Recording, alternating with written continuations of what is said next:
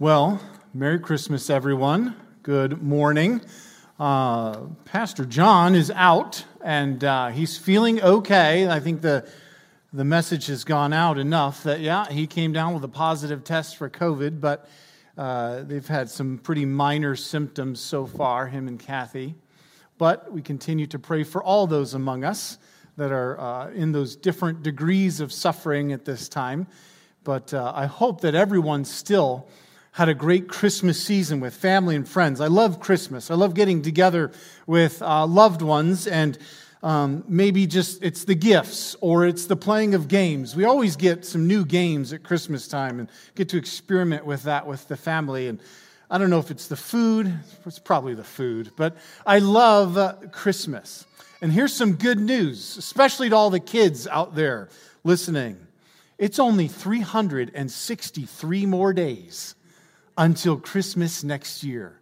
Ooh, I can't wait, right? I can't wait for Christmas 2021. But you know, that expression, I can't wait, it's not like I have much of an option, is it? You know, I, I, can't change how fast time goes. I can't change the number of days. I mean, I could maybe try and celebrate Christmas in February, but I'd be alone, and that would not work out very well. There's nothing I can really do but wait, right? It's kind of out of my hands. But I think what I mean and what most of us mean when we say that expression, I can't wait, what we're saying is, I don't want to wait. I don't like to wait. Most of us do not like to wait on much of anything, do we? I don't know anyone that's planned a vacation to, let's say, Disney World or Worlds of Fun, Adventureland, or the county fair and said, Hey, what's the busiest day that I can plan my vacation? Because I love waiting in lines. So if all the rides had multiple hours worth of lines, that's the day I want to go and just spend my time inching forward minute by minute, waiting to get on that 30 second experience. You know, I was actually talking with the Risto family, and I think they're out there watching, but Victoria waited over two hours in line at Disney World to take one quick picture with Elsa. No, thank you. No, thank you. Am I waiting in a line for two hours to take a picture with a college student dressed up in a costume? But it's just not worth waiting sometimes, is it? Waiting is difficult. Think of some things that you've had to wait for. Maybe somebody coming home for the holidays. You've waited to see them for months or possibly even years. Maybe you're waiting for that promotion or the new job to come your way. Maybe you're waiting for that baby to be born. You've had the positive test, you know you're pregnant, and now you're months away from being able to say hello to your little child. Maybe it's not a good kind of waiting, but a bad kind of waiting. You're waiting for that diagnosis from the doctor. You're waiting to hear the bad news, the bad test results. None of us like to wait. And maybe, especially even kids, have you ever heard this expression? Wait till your father gets home. Have you ever heard that? Maybe heard that a time or two. Maybe just for example, you know, when you get upset and you kind of flip your shoes off and you take your shoe and you fling it real hard in your bedroom and out the window it goes into the backyard and there's shattered glass all over your bedroom floor and your bed. And then your mom says, Wait till your father gets home, and you sit and you contemplate life and you start to say, Well, I've had a good run. You know, it's been a good time while it lasted. You say goodbye to all of your toys and uh, yeah, my mom's sitting in here. She's saying, You still owe me for that window. Uh, no, we don't like to wait. But you get the idea. Waiting is hard. And we've been doing a lot of waiting these last few months, haven't we? In fact, Bobby shared a prayer request, and he said it was okay that I share this. A couple weeks ago, when he was in kind of COVID jail, he prayed over Zoom, or he asked for the prayer request and said, Hey, I just want to wait better. It's hard waiting at home. It's hard sitting there like you, you, maybe you're sick and you recovered, or maybe you didn't feel any symptoms at all, but you have to do that kind of two week quarantine and you're just waiting, waiting, waiting, not sure what to do. You feel like you're wasting time at certain points, and then at other points you're feeling still really busy at home and there's more projects than you have time for, and you feel guilty and you're just waiting. Well, throughout the Old Testament, as we've been looking in our Sunday school classes, people have been waiting for a long time. For centuries, prophets and kings and common people were waiting for the promised Messiah, waiting for the Lord to enter into their lives. And that's what we celebrate at Christmas time. And so this morning, I want to look at a Christmas story that can speak to our waiting, to our not wanting to wait. And I think it can answer some of those questions. See, at Christmas, we often focus on shepherds and angels and wise men and Mary and Joseph and the animals in the stalls that Jesus is born with. But this morning, I want to look at the story of two additional, maybe not so common, not too expected uh, visitors that can speak to our waiting, named Simeon and Anna. And I know some people may pronounce her name Anna, but I had an Anna in youth group and she spelled it the same way, so I've always said Anna. So Simeon and Anna. So if you have a Bible, please turn to the book of Luke, chapter 2, and we're going to start in verse 22. So Luke 2, 22. I will wait for you. See what I did there? Some of you got it. Yeah, I've heard a few chuckles. So Luke 2, 22.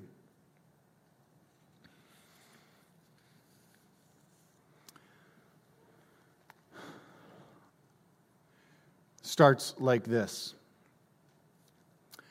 And when the time came for their purification according to the law of Moses, they brought him, him as Jesus, up to Jerusalem to present him to the Lord, as it is written in the law of the Lord. Every male who first opens the womb shall be called holy to the Lord, and to offer a sacrifice according to what is said in the law of the Lord a pair of turtle doves or two young pigeons. Now there was a man in Jerusalem whose name was Simeon, and this man was righteous and devout, waiting for the consolation of Israel. And the Holy Spirit was upon him, and it had been revealed to him by the Holy Spirit that he would not see death before he had seen the Lord's Christ. And he came in the Spirit into the temple. And when the parents brought in the child Jesus to do for him according to the custom of the law, he took him up in his arms and blessed God and said, Lord, now you are letting your servant depart in peace according to your word. For my eyes have seen your salvation that you have prepared in the presence of all peoples a light for revelation to the Gentiles, and for glory to your people Israel. And his father and his mother marveled at what was said about him. And Simeon blessed them and said to Mary, his mother, Behold, this child is appointed for the fall and rising of many in Israel, and for a sign that is opposed, and a sword will pierce through your soul also, so that thoughts from many hearts may be revealed. And there was a prophetess, Anna, the daughter of Phanuel of the tribe of Asher. She was advanced in years, having lived with her husband seven years from when she was a virgin, and then as a widow until she was 84. She did not depart from the temple, worshiping with fasting and prayer night and day. And coming up at that very hour, she began to give thanks to God and to speak of him to all who were waiting for the redemption of Jerusalem. Let's ask the Lord now for help in understanding and applying His word. Let's pray. Lord, we thank you for your word. We thank you for this story that is included in here for us, two people who were waiting for your Messiah to come. Lord, may we learn from them. May we be changed by your word today. May we not just listen and ignore, but rather listen and be changed. Lord, to you belongs all glory and honor. May you be praised for our time spent this morning. Amen. Well, here's what I think Simeon and Anna teach us about waiting. This is a message for us. It's a message for the tired, the broken, the hopeful, the faithful, to those who are waiting on the Lord, to all those who are within earshot of my voice and of their story, what Simeon and Anna want us to know is to wait no more. Jesus is here. He's here. He has come, our Emmanuel, God with us. Salvation has arrived. So rejoice. So I have three points this morning. Point number one rejoice. Point number two rejoice. And point number three rejoice. Because Jesus is here. The waiting is over. So, point one rejoice. Why should we rejoice? Rejoice because as Simeon sees, Jesus is our comfort. Rejoice, Jesus is our comfort. See, Simeon, it tells us he was a faithful, righteous man living in Jerusalem. We don't really know a whole lot else about him. We don't know what his job was or if he made it a regular habit to go to the temple or what exactly he did or who he was or where he comes from but we know he was faithful and trusted in the Lord. He had a faith like Abraham's faith. He had a faith that God would keep his promises to his people, the Israelites. He had faith that the prophets, when they spoke many centuries before he was alive, he believed their word that a Messiah was coming, a Savior to come rescue his people from their enemies. Perhaps, and I'm conjecturing here, but perhaps Simeon would walk the streets of Jerusalem and recite some of the Psalms to himself. Recite maybe Psalm 2 and the promises of a Messiah, Psalm 22 and what that Messiah would eventually go through, perhaps Psalm 110, and just get more promises upon promises of the coming King. Maybe his main psalm as he walked the streets of Jerusalem, passing by Roman soldiers who were occupying their land. Maybe as he passed by some religious leaders who he knew were corrupt, or some kings and politicians that were messing with people's lives and oppressing his countrymen with high taxes and abuses. Maybe he walked by the unfaithful fellow Israelites who started to question their own God, started to look elsewhere for answers, who gave up waiting long ago.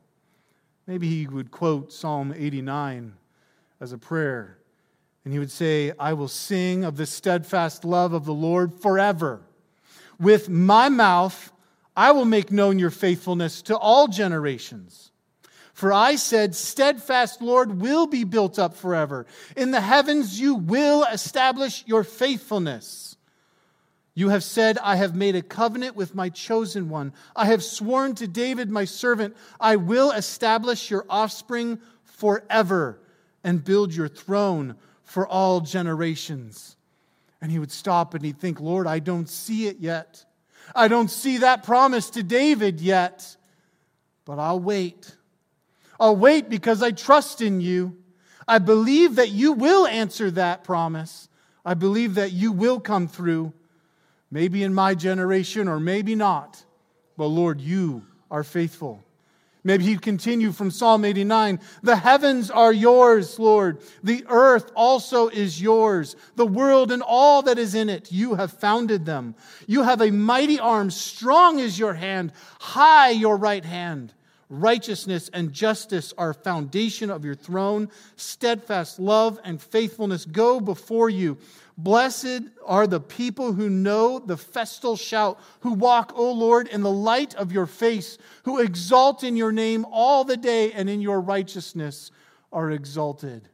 And he would say, Rome, I know you are strong, but Lord, I know you are stronger. brokenness and sin. I see your trickery. But Lord, I know you are wiser, and I know what you can do.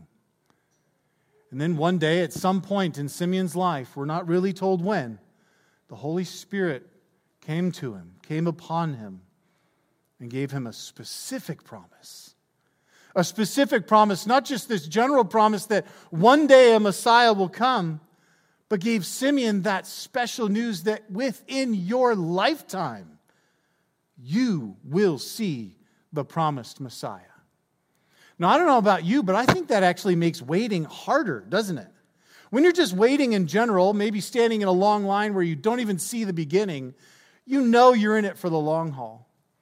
But sometimes at those amusement parks, they design those lines with these switchbacks. You, you think you're towards the front of the line, and then you turn the corner and, like, oh, oh, it just keeps on going. And then you wait and you kind of get to that corner, and then you turn it. Oh, no, no, the line keeps going around this way. Looks, it wraps around 50 more times, right? But do you think Simeon woke up every morning thinking, hmm, I wonder if today's the day? Is today the day I get to see the Lord? Is today the day that the Messiah will be before my very eyes. Is that him over there? Who was that that just went around the corner? Was that the Messiah? Every time somebody famous would get, you know, in whatever they call the Jerusalem Times or something, I don't know if they have newspapers, they'd be like, I wonder if this is the Messiah. This guy sounds pretty good. That rabbi had a pretty wise saying. I wonder if that's him. No, I don't think that's him. Every day, the expectation, the anticipation of seeing the Messiah. And then Simeon would lay his head down at night, positive he was not going to die in his sleep, and say, Maybe tomorrow, maybe tomorrow is the day. See, we don't know exactly when Simeon was told this, but if it's consistent with the way God does things throughout Scripture, he probably told him early on and then made Simeon wait for a long time. That seems to be the way God does it, right? He promised Abraham he would have a son. And then 25 years later, fulfilled that promise. He told Noah that he would flood the earth and then dry it. And the rain stops, and Noah has to wait almost about a year before he can step foot off of the boat. Jacob had to wait. He wanted to marry Rachel, and so he worked for seven years. Then gets tricked and marries her sister, and has to work another seven years to marry the one that he loves. 14 years engagement, if you want to call it that. That's a long time waiting. Joshua was promised to enter into the promised land, but had to wait 40 years to watch his countrymen die as they were walking in disobedience before he could enter into that promised land that God had given to them.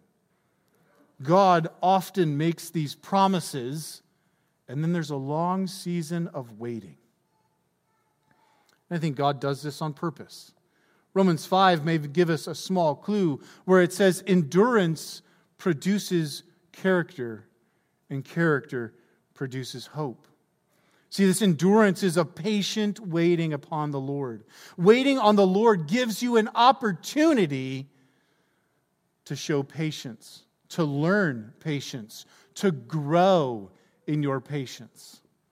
It's no wonder that patience is one of the fruit of the Holy Spirit. It's an outworking of the Spirit's work in your life to show patience, to wait on the promises of God. If God always just made a promise and then fulfilled it right away, we would never have an opportunity to practice that patience that God gives to us. God seems to build it into the way He orders the universe to make promises and then make us wait because it seems to be better for us when He does it that way. So Simeon waited. And again, we don't know how long he waited, but he waited, waking up every day looking for the Messiah. And then one day, the Holy Spirit again comes to Simeon and leads him to the temple. We don't know if he went there regularly, probably though, but today was a special day. He was going to the temple for a purpose. He was going and he knew there was something different about today. And then from across the crowd, he sees Mary and Joseph, two people he's probably never met before. He doesn't know who, what their names are, but they have a baby. And the Holy Spirit stirs inside of him and says, There he is. There he is. The Messiah, the promised one, the king you've been waiting for. And so Simeon seems to rush over to Mary and Joseph. And, and it sounds like he almost like does the, the Lion King moment and takes the baby and just like, ah, right? I think this is it. That's how I picture it anyway. It probably didn't happen that way. But Simeon is just overjoyed. Jesus is here. He's in front of me. I can hold him in my arms. This is the promised one of old. Finally, the wait is over. And he can say, Ha ha, today is the day. Today is the day. He had been waiting for the consolation of Israel. It's a fancy way of saying the comfort to come for Israel. To console someone is to comfort them in their distress. And this is what Simeon was waiting for. And the Apostle Paul later in 2 Corinthians 1 tells us that this is the God that we worship. He says, Blessed be the God and Father of our Lord Jesus Christ, the Father of mercies and God of all comfort, who comforts us in all our affliction. See, the Lord comforts us by sending us his Son, Jesus Christ. He sends his comforter, Jesus, to be with us. And this is what Simeon was waiting for, and it's who he was holding in his arms the comfort of Israel, the comfort for the lost, the comfort for the wounded, the comfort for the broken, the comfort for the hurting and the weak, the comfort for you, and the comfort for me. So Simeon holds Jesus in his arms and he says, Lord, now you are letting your servant depart in peace. You can feel the weight of waiting fall off his shoulders. You can feel the release of anticipation. The anxieties dissipate. And he says, Lord, now I'm at peace. For my eyes have seen your salvation. They have prepared in the presence of all people a light for revelation to the Gentiles and for glory to your people, Israel. Simeon here, he can say, My heart is now full. My life is complete. My wait is over. So rejoice, for Jesus is our comfort. I love how it says that Mary and Joseph, they marveled at what Simeon said to them. You know, we got to put ourselves in their shoes for a minute here. We know kind of the whole story. They're living it moment by moment. They've had a visitation by the angel, but then, like, a lot of normal stuff happens after that. They go on some trips, they have a baby in a barn. Then some shepherds come in with some crazy news. And they're like, wow, this is just wild. But then they go back to normal life. They, on the eighth day, have Jesus circumcised, and now, about a month after uh, Jesus is born, to do all the normal law keeping things, they go to Jerusalem to offer different sacrifices. And you notice that they offered the uh, pair of turtle doves or two young pigeons, which tells us that they were pretty poor. They didn't have a whole lot, they couldn't even afford a lamb which here this is kind of a different sermon for a different day that if you feel often that you don't have enough money for tomorrow and you don't have two nickels to rub together jesus knows what that's like. He can relate and he is with you. But that's for a different day. But mary and joseph they're just loving their baby. And they know that he's special. They know something's unique. But it seems to be their eyes are opened little by little by every new testimony, every additional person that comes in with something else to help clarify, even for Mary, what God is doing. And so here Simeon gives this message, and they're marveling at it. Wow, Jesus, my baby, he's going to do all of that? He's the comfort of Israel? You've been waiting for so long to see my baby, Jesus? And I think the joy of Simeon's heart spilled out into Mary and Joseph. Then Simeon does give them a little bit of a warning, which we're going to come back to in a little bit. But I want to first look at the testimony of another unlikely source a woman named Anna, who was a widow, who, to be honest, probably lived a very difficult life. And yet she continued to wait for the Lord. We're told here that she was a prophetess, which meant she shared the truth from the Lord. Not all prophets or prophetesses made predictions about the future, some certainly did, but to be just a prophet meant you were speaking truth from the Lord. And she lived in a day when truth from the Lord was not all that well received. These were the same people that when Jesus, God Himself, started speaking truth from the Lord, they crucified Him for it. And here is a widow, a woman who lives alone, the outcasts of society. What right does she have to speak any truth from the Lord? In that, yet that's what Anna seems to do. Every day, every night in the temple, worshiping God, fasting and praying and crying out to the Lord. I wonder if Anna would recount these Old Testament stories. Maybe she would remember the story of Hosea and could relate because Hosea lost his spouse to unfaithfulness and Anna lost her spouse to death.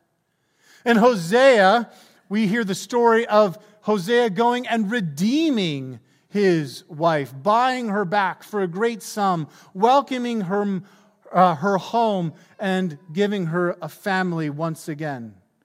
And Anna was waiting, waiting for the Lord, who is the only one who can come and redeem not just the unfaithful, but redeem the dead and bring those who are far from God back into his family and welcome them home. She also, I think, knew that her people had been unfaithful.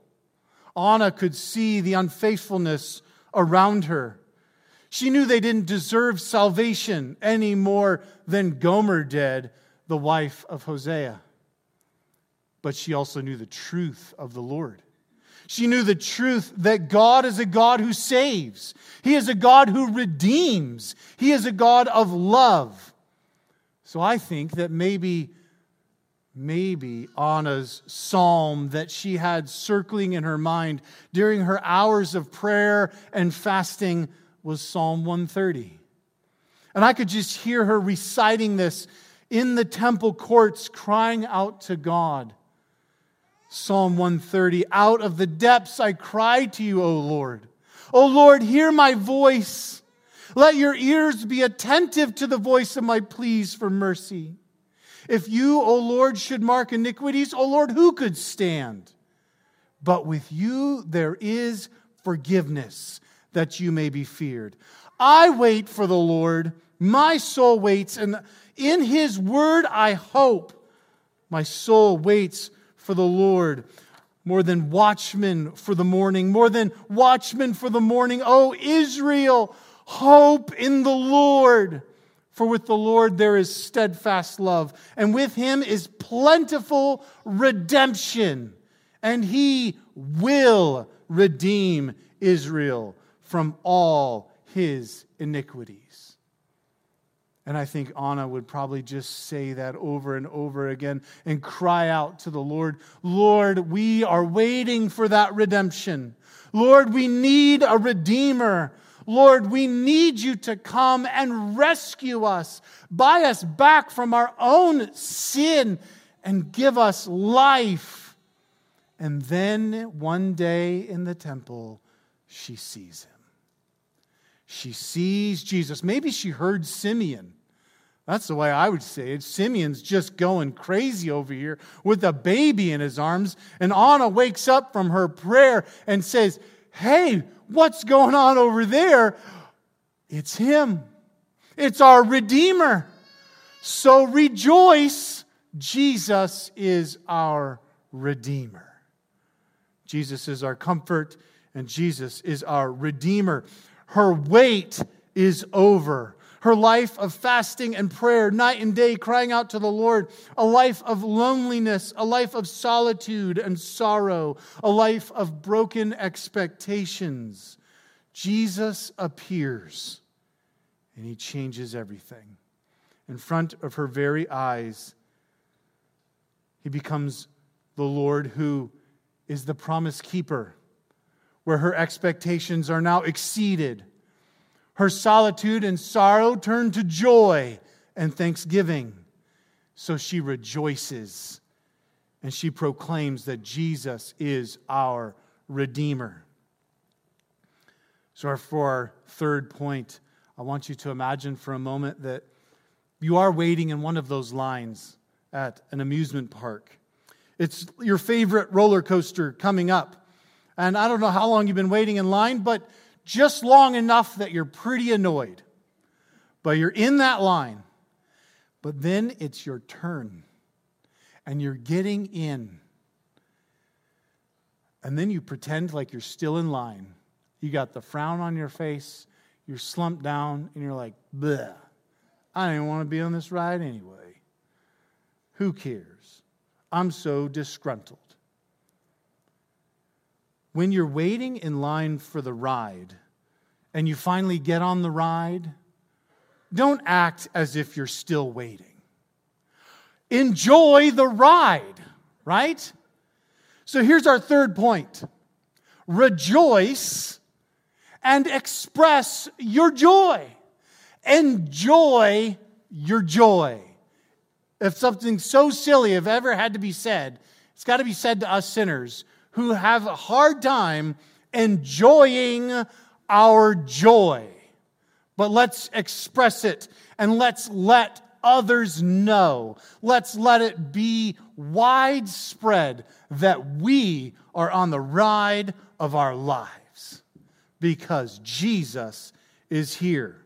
So Simeon, he sees his comfort, the comfort for all of Israel, and his heart is bursting because his wait is over.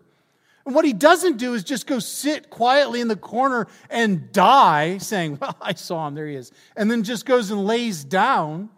No, it just comes out of him. He holds the baby. He proclaims for all who would hear this good news, and he talks to the parents, and I can see just the joy on his face. He proclaims for all to hear that Jesus is the comfort. He is the light for the Gentiles. Jesus' salvation that he offers would extend outside the nation of Israel and reach throughout history all the way to you and I in this distant land in a different language. His joy for the comfort of Israel needs to continue to be shared to the world. Like we saw in the video at the beginning during the announcement. There are billions of people who have never heard the name Jesus or know the comfort that he offers. They don't even know that that exists, that there could be salvation for their souls, that Jesus has come and he can rescue even them. So our joy needs to be expressed to the world. There are people waiting in the line of life and they have no idea what happens at the end of the line. My prayer is that they would see us rejoicing on the ride of Jesus and say, Hey, I want some of that. What's happening over there? That looks like life. And they would come and be saved. Because Jesus was not only born 2,000 years ago, Once he was a baby, then he grew, became an adult, lived, taught, did miracles, proved himself as the Lord, and showed love to all. And then he died in our place, paying for our sins, becoming our comfort and our Redeemer. And if we believe in him today, we know that he not only died, but he rose from the dead. And he's alive still today. As the King of Kings and Lord of Lords, and from heaven's throne, he rules over all things. And so we can spread his joy to the nations. So let's not hide the fact that we're on this roller coaster of life with the Lord. Let's enjoy it so much that it invites others to come participate as well. And all that to be said, I think the roller coaster is a perfect illustration for life. Because even maybe on your favorite ride, there are those ups and downs on roller coasters. There are those moments, I don't know if you like roller coasters or not, but some of the best ones are the ones that they tip so far forward, they're actually like past 90 degrees. And it's at that moment that you think, okay, I've seen this ride go hundreds of times and nobody's fallen out yet. But this time, it's probably going to be me that the thing falls apart and we fall to our fiery death. But it's just maybe me that it's those moments of fear and anxiety and uncertainty kind of makes the ride exciting. Now, in this life, in a much more serious note, it is full of ups and downs, isn't it? There are moments of following Jesus that you don't have a smile on your face. There are moments where you're tipped so far over, you think, oh, God has abandoned me.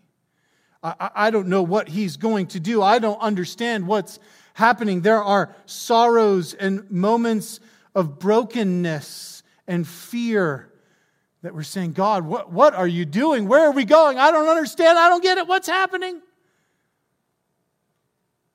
And God knows that those moments exist. In fact, Jesus promised that you would have such a ride.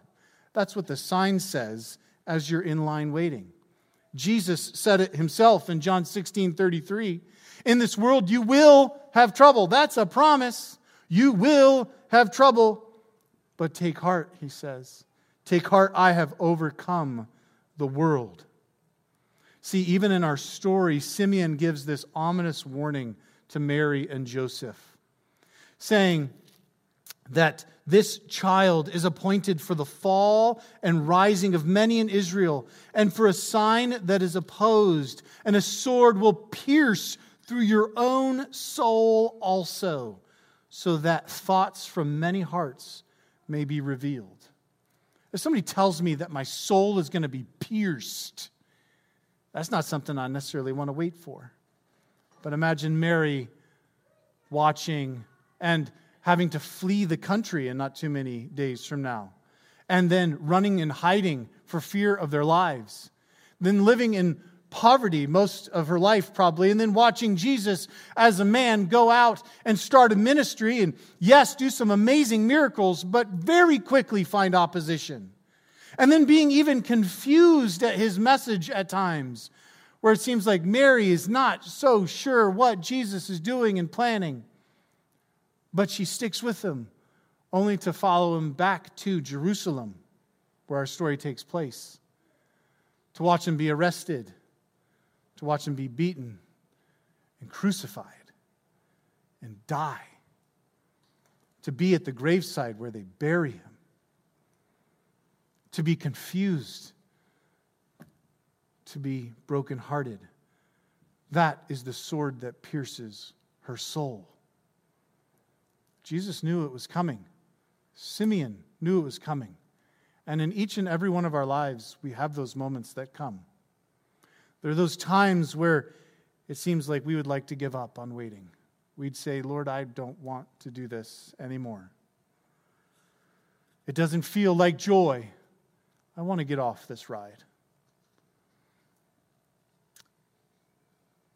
Jesus knows what that feels like. He was the one that was persecuted, maligned, misunderstood, and he eventually hung on the cross not too distant from where Simeon is speaking. And he's the one that knows that our lives, if we follow him, will be marked with similar suffering. But we can say, like the Apostle Paul said, For me to live is Christ, and to die is gain. Now, how can Paul say that? How can we say that? Because remember the lesson from Simeon and Anna. Our waiting is over. Jesus is here. He is our life now. Even through the roller coaster of life, Jesus will never let us go. He will never fail us, and He will carry us all the way home. I like the illustration again of the roller coaster. Have you ever been on a roller coaster where people in front of you, they're like putting their hands up, right?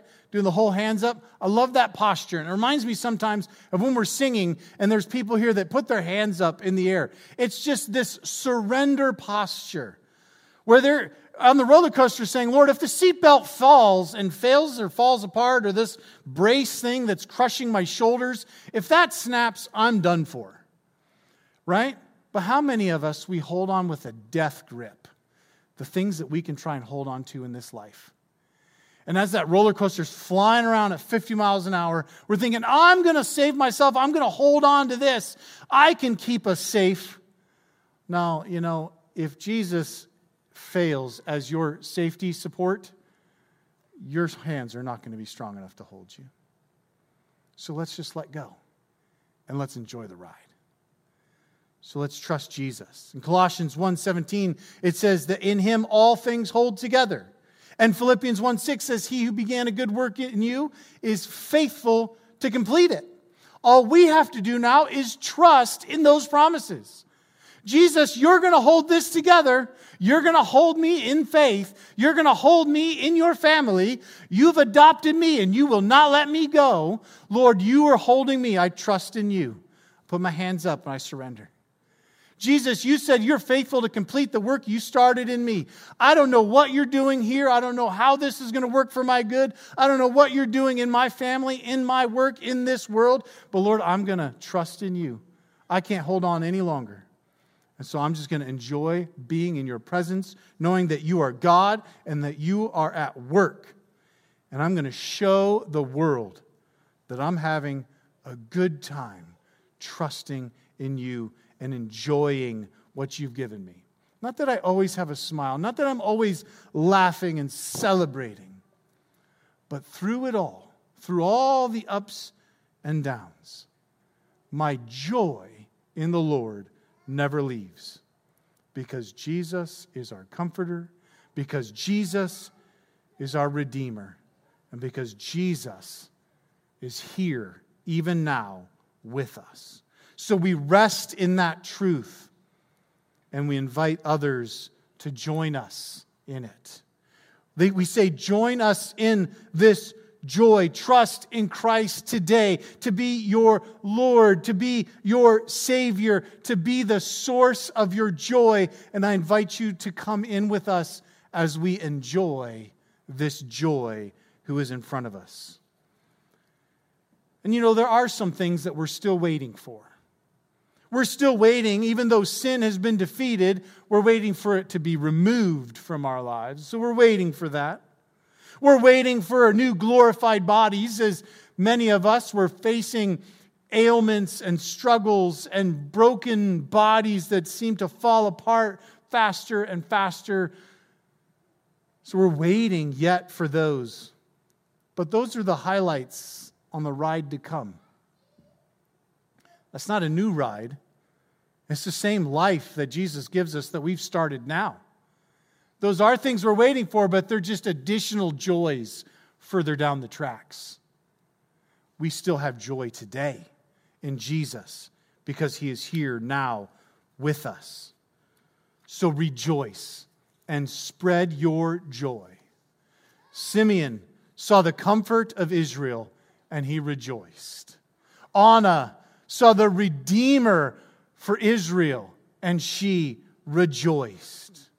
May we see Jesus as our Redeemer and comfort and our Lord and our Savior. and may we rejoice. And may we rejoice in such a way that we invite others to join us in this joy as we live this roller coaster of life. Our waiting is over. Praise God. Let's pray. Lord, we thank you, first of all, for this amazing gift. You give us just these two little testimonies of just normal people living their lives, who you stepped into their life to make them part of your story where they can experience this joy of seeing you, Jesus. Lord, we do not see you with our eyes today, but we see you by faith. And we know that just as you were there with Simeon and Anna, you are here with us even now. And Lord, you are still the same God of love, the God of comfort who comforts us in our affliction, the same God who redeems, who buys back all those who are lost and far from you. Lord, you are worthy to be praised. May we truly find our joy in you. And I pray a special prayer for those of us in this room or who hear my voice who are at that tipping point in their ride where they feel like they may fly out. They're not so sure anymore of any of the promises you've made. Lord, would you comfort them in a unique way this morning? And would you remind them of your truth? And would you hold them even tighter? Lord, give them that assurance that you will never let them go and that your grip is sure. Lord, we thank you and praise you for your word and for the truth that it reveals to us. May we leave here rejoicing in your presence. Amen.